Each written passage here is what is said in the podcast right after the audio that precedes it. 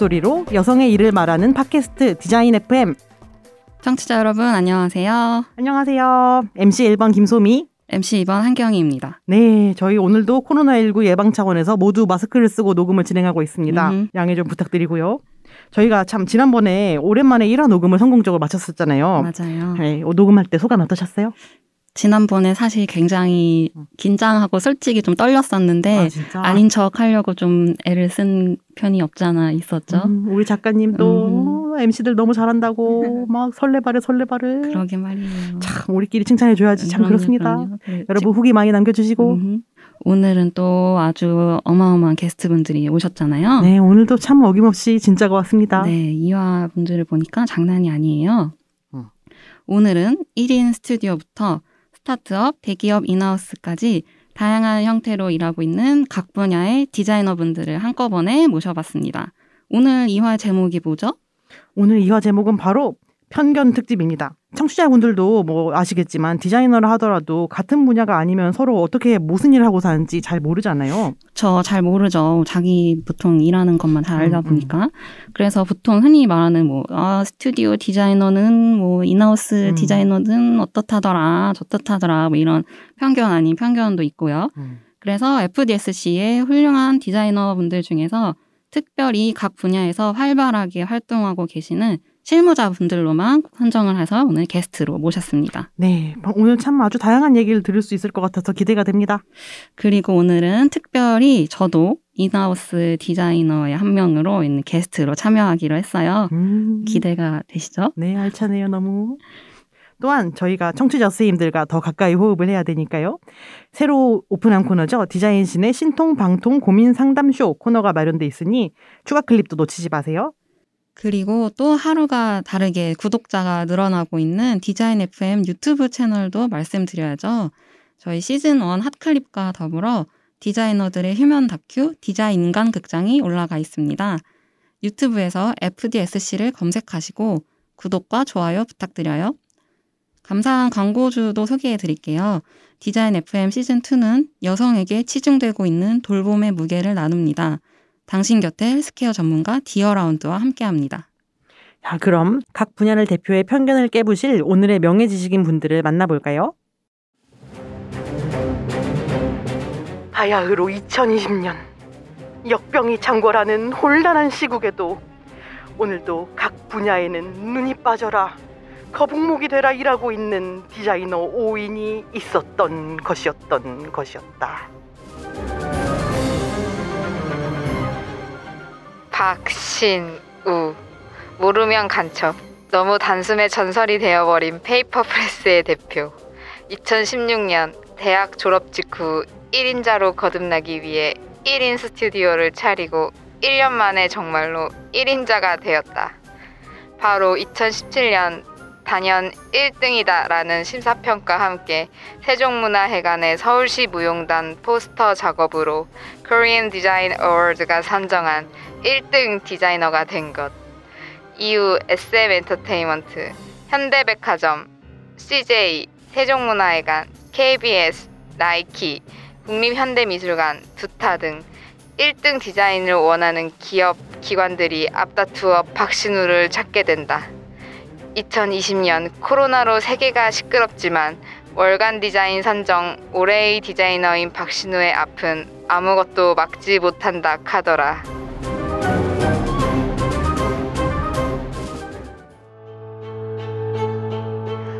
홍민아 입사 7년 만에 신입에서 대표까지 초고속 성장을 한 홍민아 그 다사다난했던 역사를 어찌 한두 마디로 축약할 수 있으리요 그래도 어찌 축약을 해보자면 홍민아는 브랜드 전략, 컨셉, 네이밍, 패키징, 이벤트 등 모든 분야를 통달한 고품격 브랜딩 디자이너라는 것? 아니, 그걸론 부족.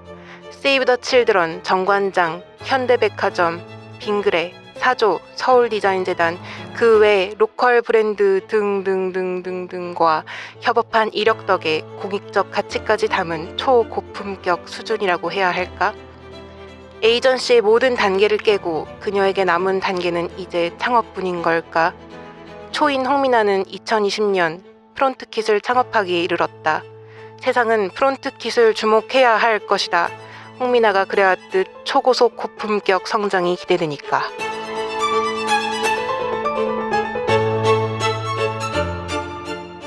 이지선.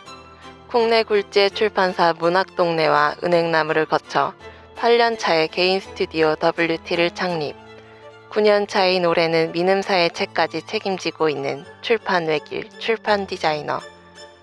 아트인컬처 2020 영파워 111인에서 파워를 뽐내고 현대적인 책 표지 디자인으로 CA 매거진을 장식한 바 있다.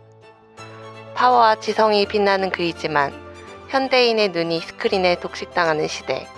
누군가는 남아 종이책을 디자인해야 한다면 그 중 한 사람이 되고 싶다는 묵묵하고 책임감 있는 장인적 매력의 그.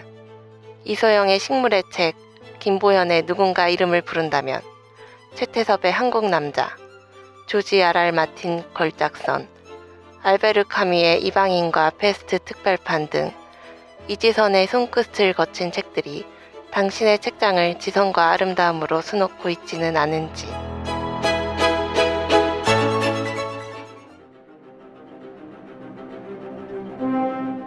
유, 다, 정. 당신은 스타트업 업계에 발을 들이고 싶은 디자이너인가? 그렇다면 유다정을 아는가? 유다정을 모른다고? 당신은 스타트업의 스 자도 아직 모른다. 판교부터 테헤란로까지 B2B에서 B2C, 앱에서 웹까지 종횡무진하는 스타트업 외길 인생. 3년 만에 축적한 수백만 가지 고급 인사이트를 글로 풀어내 브런치 6만 뷰 신화를 세운 작가. 그의 머릿속엔 디자인뿐이 아니다. 일을 되게 하는 온갖 팁들이 넘치며 널리 인간을 이롭게 하라는 홍익 인간 정신으로 그것들을 각종 포럼, 세미나 등에서 많은 이들에게 공유하고 있다. 맨 땅에서도 밭을 일구는 스타트업 프로페셔널. 디지털 product 디자이너 유다정을 당신의 머릿속에 입력하길. 왜냐면 디자인 FM 작가이기도 하니까. 한경희 엔터테인먼트 스타트업 소규모 디자인 스튜디오 대기업 in-house 토탈 디자이너 한경희가 거치지 않은 디자인 업계는 단연컨대 없다. 한경희표 디자인으로 세상을 이롭게 하는데 여념이 없는 한편 숨 쉬는 매 순간 디자인을 하는 디자인밖에 모르는 디자인 인간 프로젝트 그룹 오늘의 잔업을 이끌며 독립 출판과 각종 개인 프로젝트를 이어가는 마르지 않는 디자인샘 토탈 디자인간인 것이다. 2016년에는 강남역 사건을 오래 기억하기 위한 하얀 리본 배지 제작 프로젝트를 성공시켜 디자인으로 여성 인권에도 목소리를 내는 참 지성인. 이러한 활약상에서 얻은 통찰력을 빛내며 디자인 FM MC로 자신이 가진 것을 나누는 걸 잊지 않는 디자인 노블리스 오블리제. 고급 디자인관 한경희로 이 세상은 구원을 받았다 하더라.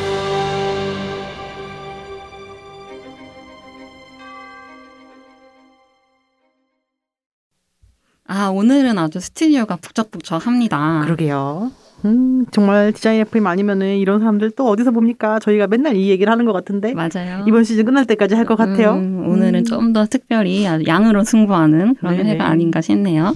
자, 오늘 게스트분들, 어, 각자 한 명씩 돌아가면서 소개를 좀 해야 될 것 같죠? 음. 자, 먼저 1인 스튜디오 대표로 박신우님 계시고요. 네, 안녕하세요. 페이퍼 프레스 대표 박신우입니다. 예. 대표, 대표. 와. 그리고 에이전시의 대표로 홍민아 님 계십니다. 네, 안녕하세요. 브랜딩 에이전시 프론트킷을 운영 중인 홍민아입니다. 그 대표 선생님들이 두 분이나 그러니까 계시네요. 대표 대표예요. 그리고 출판업계 그리고 디 in-house 대표로 이지선 님. 안녕하세요. 출판인인가 디자이너인가 이지선입니다. 그리고 IT 스타트업 대표로 유다정님 계시고요. 네, 안녕하세요. product 디자이너 유다정입니다. 그리고 마지막으로 제가 대기업 in-house 디자이너로 대표 대표? 대표로 나와 있습니다. 음, 음. 그렇죠. 오늘 아무래도 사람이 많고 복잡복잡하다 보니 할 얘기가 좀 많을 것 같아요. 네, 네. 그래서 신속하게 한번 진행을 해보겠습니다. 음흠. 자, 디자인 FM 메인 코너 명예 지식인에게 물어봐 시작해 볼까요? 저희가 각 분야의 디자이너가 한 번쯤은 들어봤을 만한 편견들을 모아서 질문을 만들어 봤어요. 질문을 들어보시고 O 혹은 X로 답변해 주시면 됩니다. 패스는 없고요. 준비되셨나요? 네. 와, 그러면 시작해 보겠습니다.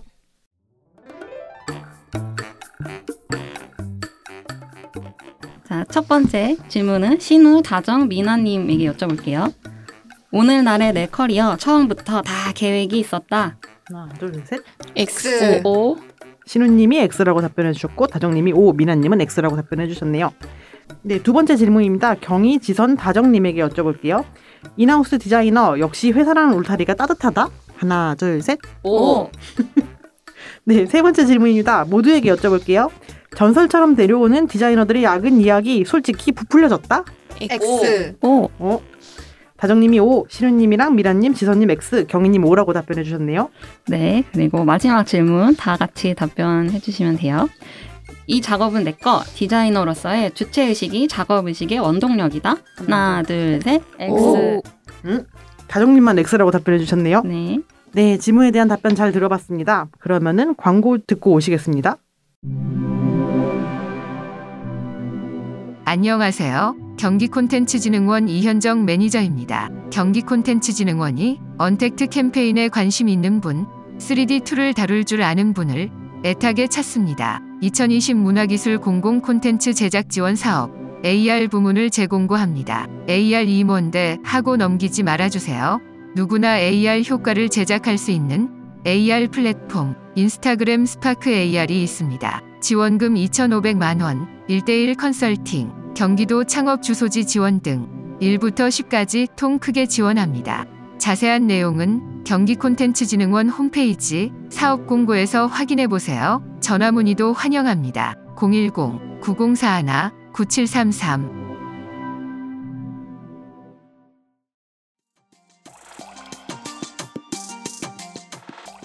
디자이너의 목소리로 여성의 일을 말하는 팟캐스트 디자인 FM. 디자인 FM과 함께 새로운 이야기를 들려줄 브랜드를 찾습니다. 전시, 상품, 상점, 행사, 무엇이든 광고해드립니다. 팟캐스트 음성 광고는 물론 FDSC SNS 채널을 통해 홍보할 수 있는 일석이조의 기회. 얼마나 효과적이게요. 광고도 만드는 디자인 FM의 광고주가 되고 싶다면 메일 주소 디자인 FM d e s i g n f m 골뱅이 fds.kr로 문의 주세요.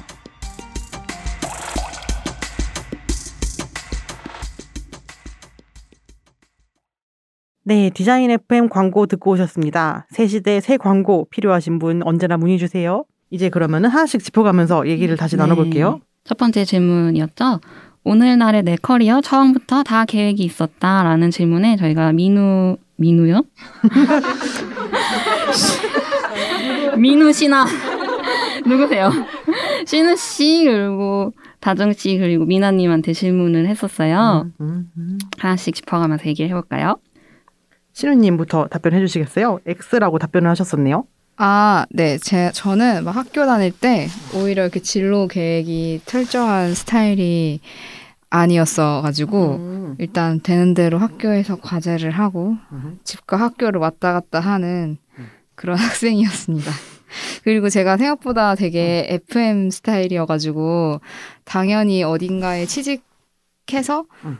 월급을 받고 그렇게 그러니까 뭔가 딱 그 제가 상상하는 그 뭐라 그러죠? 나의 그 직장인의 직장인의 미래 를 그렇게 그리 그리는 사람이었었어요.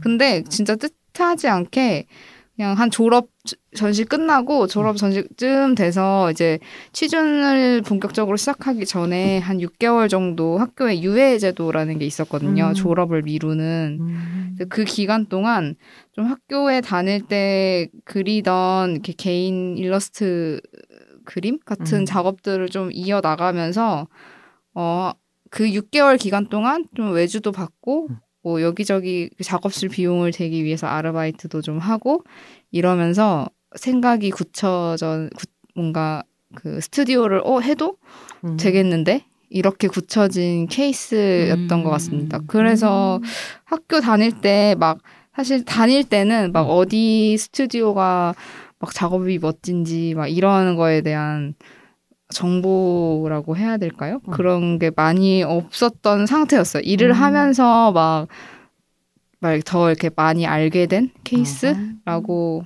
말씀드릴 수 있을 것 같습니다. 음.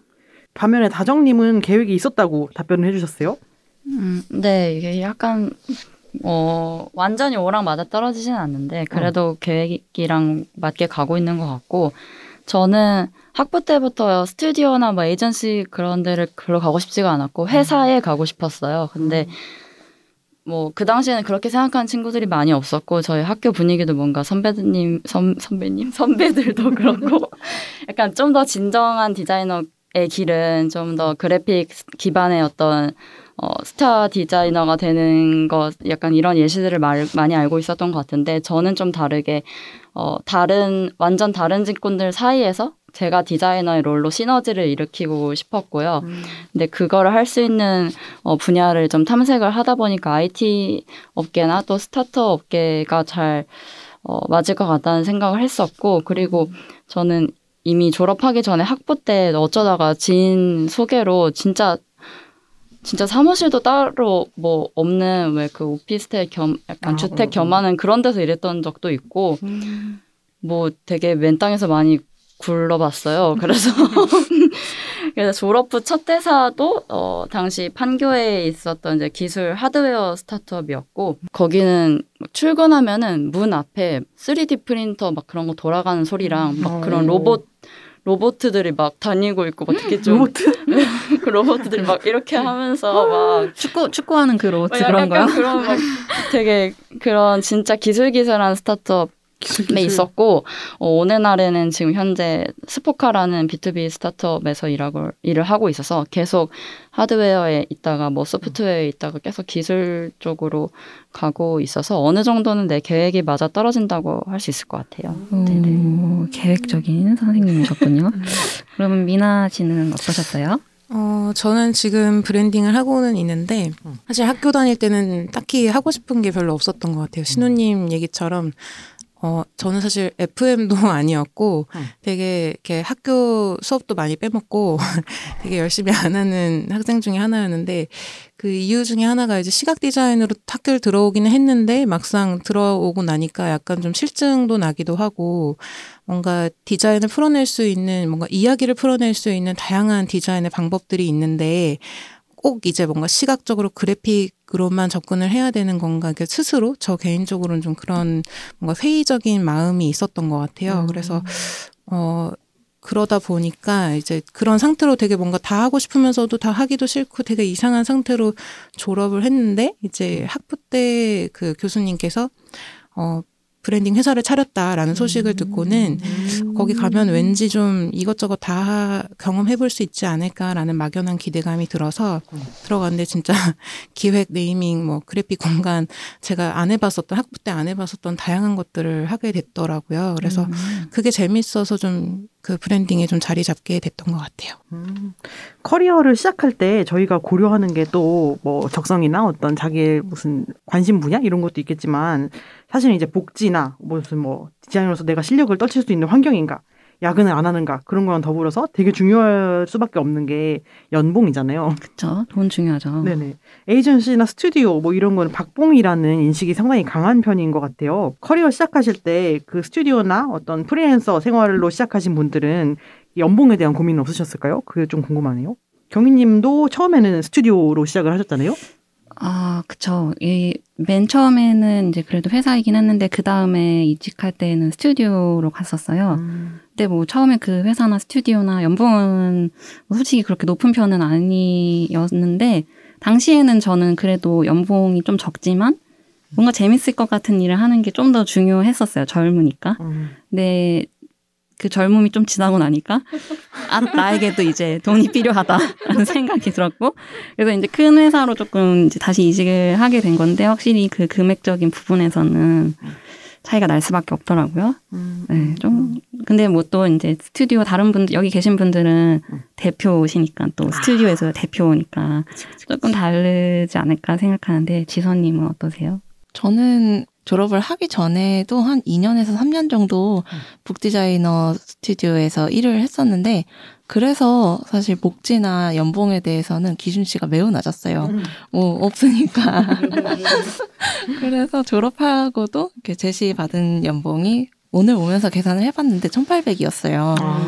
근데 그걸 받아도 사실 저는 생활이 가능했고 왜냐면 밖에 못 나가니까 아 일하느라? 아, 돈 쓸 시간도 없고. 네, 정말 아무것도 쓸 시간이 없어서 그대로 써였었거든요. 그래서 돈이나 복지에 대해서는 고민을 그때 정보도 없어서 고민할 거리도 없었지만 사실 큰 고민은 안 했었어요. 네. 그렇지만 그리고 또 전 출판사를 가고 싶었는데 출판사도 그때도 한 10년 전에도 출판사는 박봉으로 유명했고요. 그래서 그때 뭐 복지보다는 다른 디자이너, 많은 디자이너들을 좀 경험해보고 싶다라는 게 제일 컸었어요. 아, 출판계가 그 당시에 제가 1800 얘기를 들었었다고 했잖아요. 그래서 개인 스튜디오를 떠나서 출판사로 들어가겠다 했을 때 그때 연봉을 어느 정도 얘기를 해야 될 것 같은데 당시 출판계 2011년 초봉이 대부분 2,400 위아래로 왔다 갔다 한, 음. 한다고 들었어요. 근데 저는 중고 신인이어가지고 2,700 정도로 시작을 했었는데 지금은 대부분이 3,000 내외로 신임 초봉이 드- 정해져 있다고 들었어요. 음, 이게 참 그래요. 저희가 사전 미팅 때도 잠깐 얘기했지만 박봉이다라는 말에 익숙해지면은 2020년에 예를 들어 1,800 주고 있는데 아 맞아 박봉이라니까 어쩔 수 없어 이럴 수가 있잖아요. 맞아요. 익숙해지게 되는 네네. 거죠. 그래서 이렇게 참 얘기를 하는 게 중요한 것 같습니다. 음, 맞아요. 미나님은 어떠세요? 그게 보통 또 세간의 편견으로 말하는 편견일지 아닐지는 이제 전좀 얘기해봐야겠지만 교수님 회사에서 커리어 시작하면은 큰일 난다 뭐 이런 얘기 있잖아요. 근데 사실 이거는 또그 제가 느끼기에는 회사마다 좀 다른 거 아닐까 이런 음. 생각이 좀 들어요. 그래서 제가 있었던 데에서는 오히려 이제 교수님이셨기 때문에 그 대표님이 저를 가르쳤던 교수님이셨기 때문에 오히려 또 한편으로는 어 더 의식을 하셔가지고 음. 연봉을 막 낮게 태- 책정하지 않으셨던 것 같기도 해요. 그 음. 당시에 기준으로 뭐 한 그 당시 기준에서는 그래도 좀 높았다고 음, 볼수 음, 있는데 뭐 3천 이하 정도 선이었었거든요. 음. 근데 그런 거 보면 그 다음부터는 이제 또 한 해 한 해 또 이제 물가 상승률에 따라서 어느 정도씩 조금씩 초봉이 올라가고는 했는데 그런 거 생각하면은 아주 낮진 않았던 것 같고 복지적인 부분에서도 뭐 야근이나 이런 거는 뭐 많이 했지만 초반에는 갈수록 이제 조금씩 그 이렇게 복지 측면에서 계속 보완을 하고 그렇게 발전을 했었던 것 같기도 해요. 시루님 같은 경우는 처음부터 프리랜서로 시작하셔서 뭔가 이런 연봉이라는 개념하고는 조금 다른 커리어를 시작을 하신 것 같은데 그럼 어떤 금전적인 측면에서 불안한 건 없으셨어요? 어, 네. 말씀하신 것처럼 저는 아무래도 연봉 개념 이 진짜 그런 거에 대한 개념이 잘 없었고, 음, 그리고 매, 지금 시작한 지 제가 이제 5년 차가 되는데, 매해마다 그 금액이 되게 크게 크게 변해가지고, 그래서 저도 아직은 제가 정확히 뭐, 제가 1년에 버는 돈이 얼마입니다. 이거를 딱 말하기가 사실은 고, 딱 고정된 게 아니라 좀 애매한 것 같기는 해요.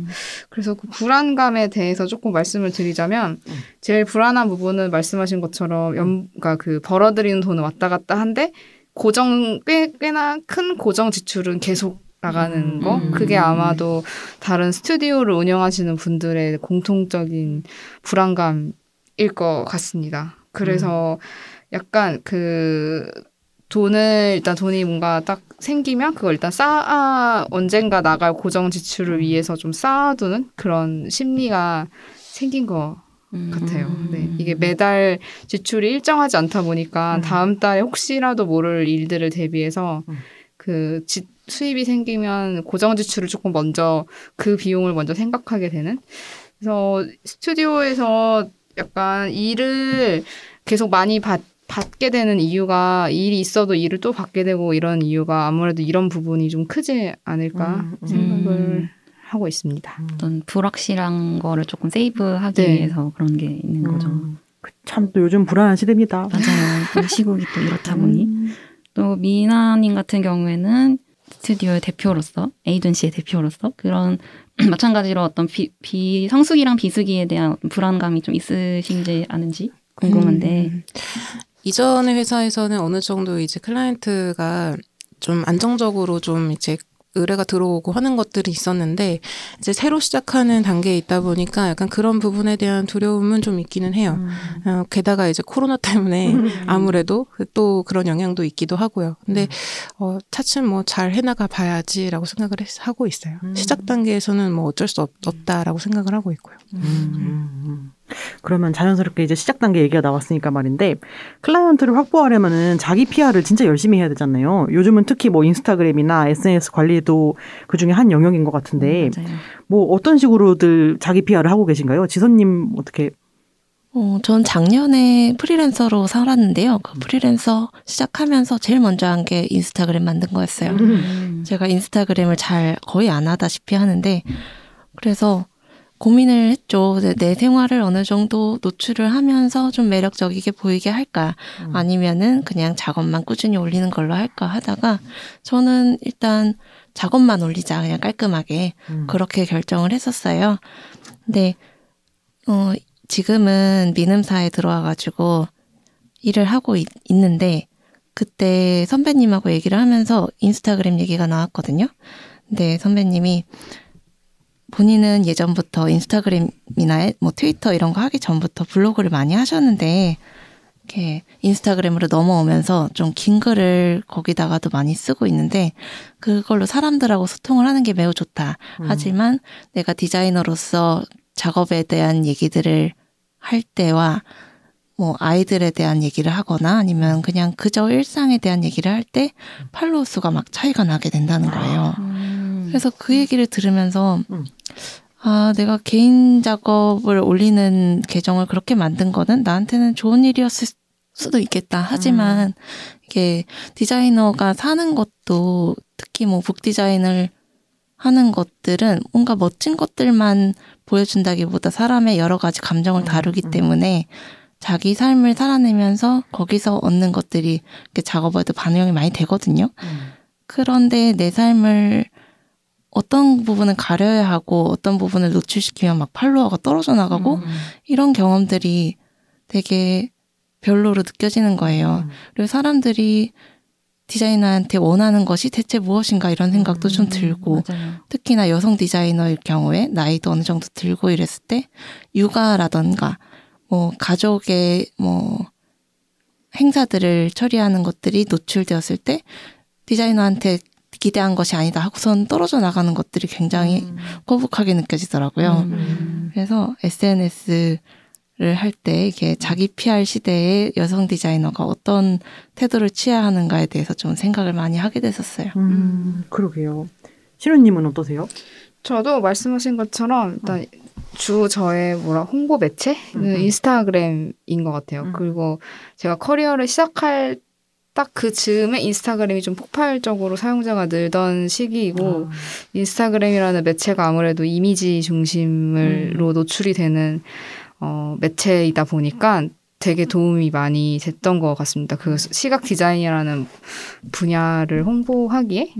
네, 그래서 근데 말씀하신 것처럼 저도 오히려 초반에는 제 개인 막 여행 사진이랑 개인 생활 사진을 엄청 많이 올리다가 요즘에는 아무래도 찍을 사진도 없기도 하고 너무 바쁘시 너무 바빠서 밖에를 못 나오나요? 아니 요즘 그냥 셀카도 잘 안 찍고 사진을 어. 안 찍게 되더라고요. 이 어느 나이가 되면서.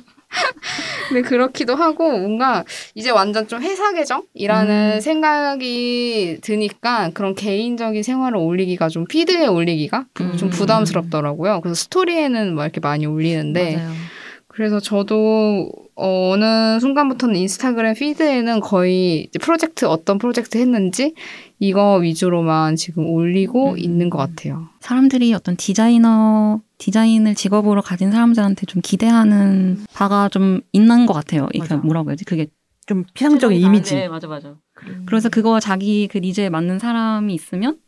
그 사람은 되게 좋아하고 음. 되게 그걸 따르는 사람이 많아지고 그의 작업 실력이랑 상관없이 음, 음. 근데 이제 그 사람이 갑자기 애 사진 올린다 이러면은 내가 네. 생각하는 디자이너가 아닌 거야. 아니 약간, 약간 센스 있어 보이는 그런 어, 생활 사진을 그러니까. 함께 올, 올려 올리 올리시더라고요. 그래서 참 어렵습니다. 직장인인데 그냥 그러게. 음. 다정님 같은 경우는 앞서 말씀하신 두 분이랑은 조금 다른 방향으로 자기 PR을 하고 계시잖아요. 글을 쓰시는 쪽으로. 아, 네네.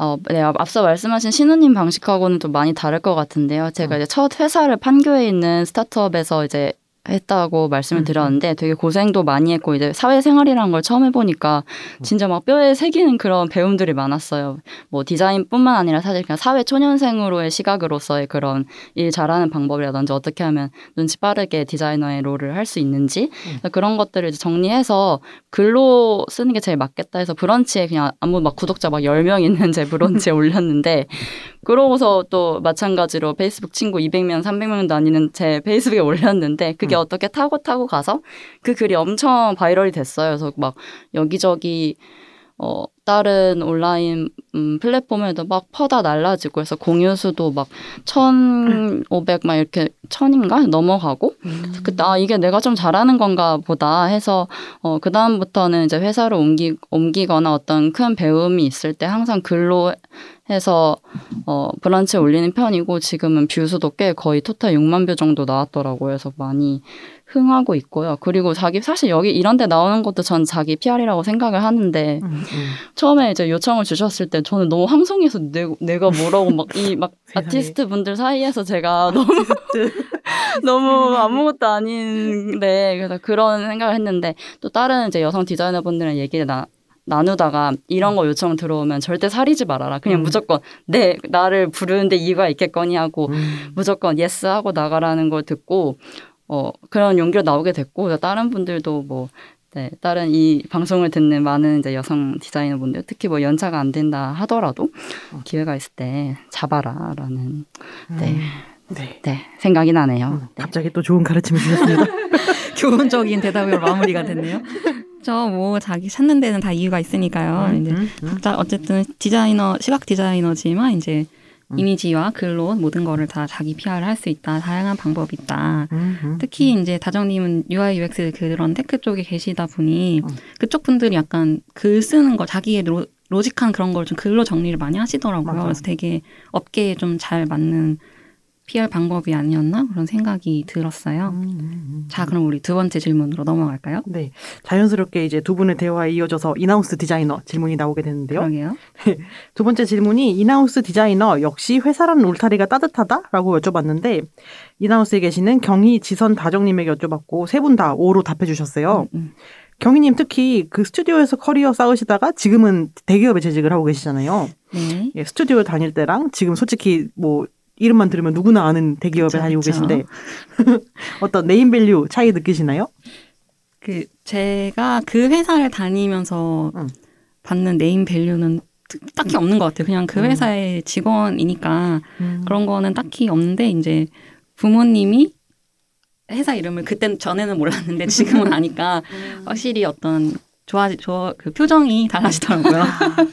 그래. 어, 명- 뭐 이렇게 그리고 어쨌든 회사에서는 복지가 있는데 그런 음. 복지를 받아서 이렇게 가족한테 나눌 때그 그치, 행복한 그치. 얼굴 그런 거 음. 그래서 사실 학교 막 졸업할 때쯤에는 그 우리가 아는 이제 스튜디오 그 음. 소규모로 작업하는 분들을 좀 동경했었고 음. 저도 그런 데 가서 일하고 싶다는 생각이 컸고 음.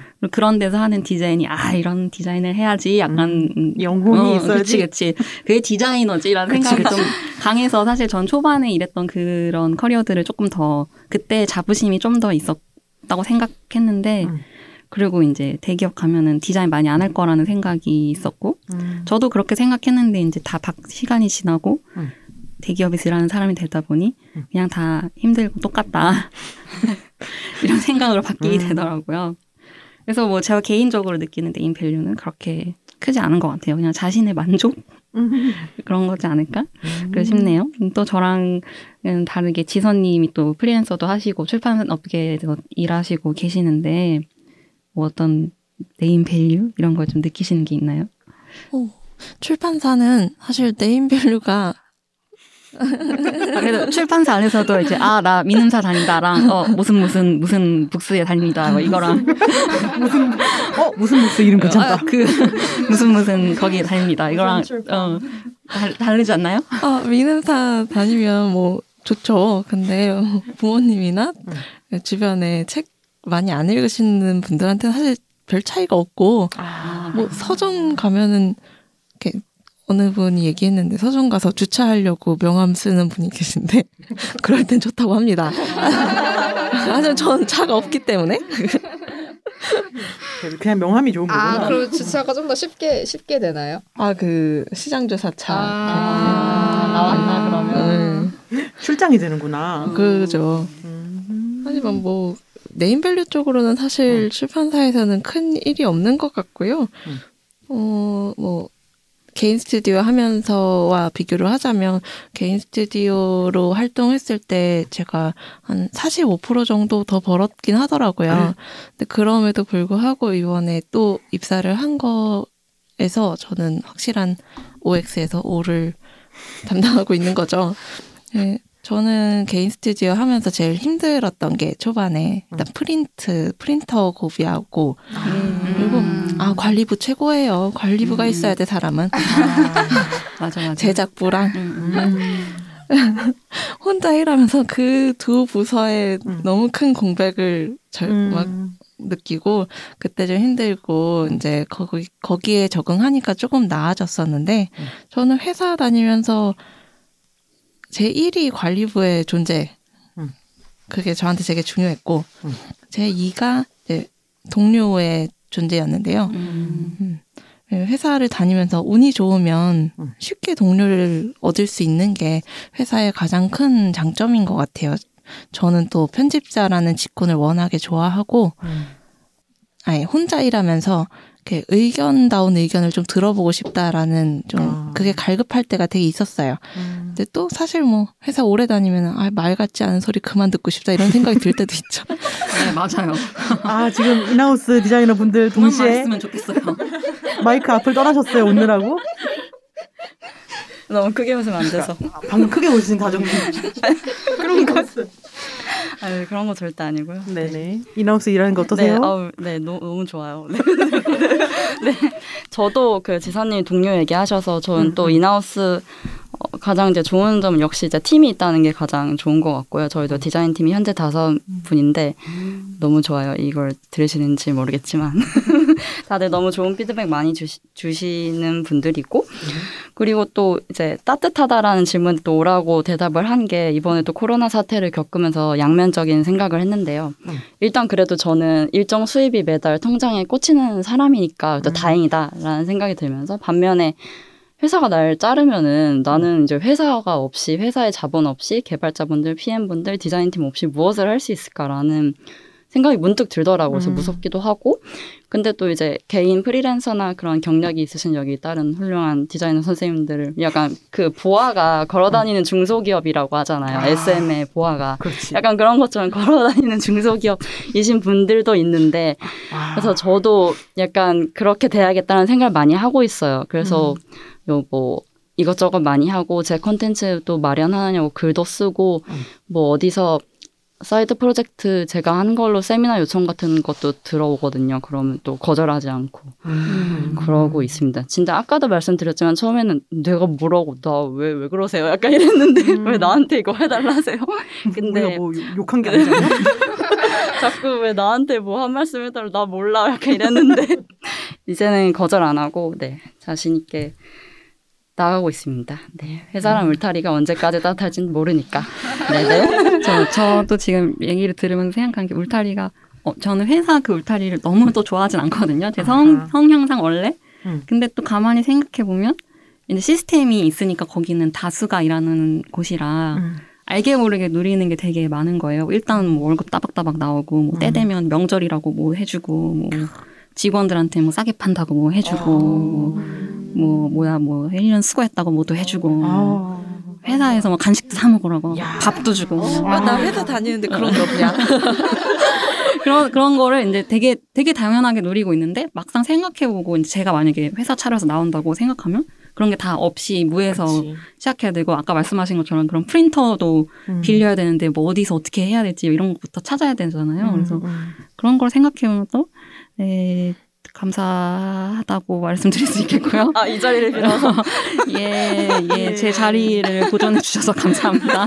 울타리 최고입니다. 울타리 좋, 좋네요. 예, 좋습니다. 그렇습니다. 예, 예, 예. 예, 그럼 황급하게 마무리를 해보겠습니다.